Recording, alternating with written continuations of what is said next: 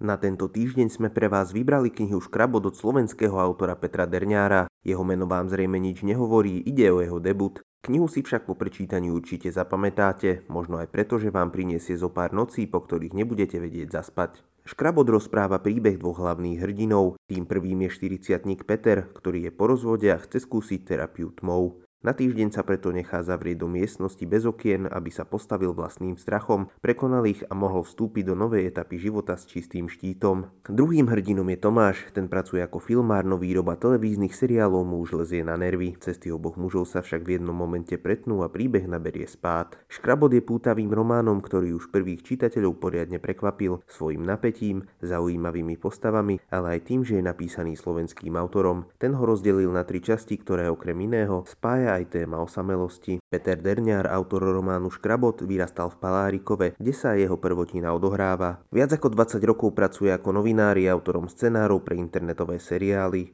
Jeho thriller Škrabot, ktorý je podľa recenzií chladnejší ako slovenské zimy, nájdete v knihkupectvách.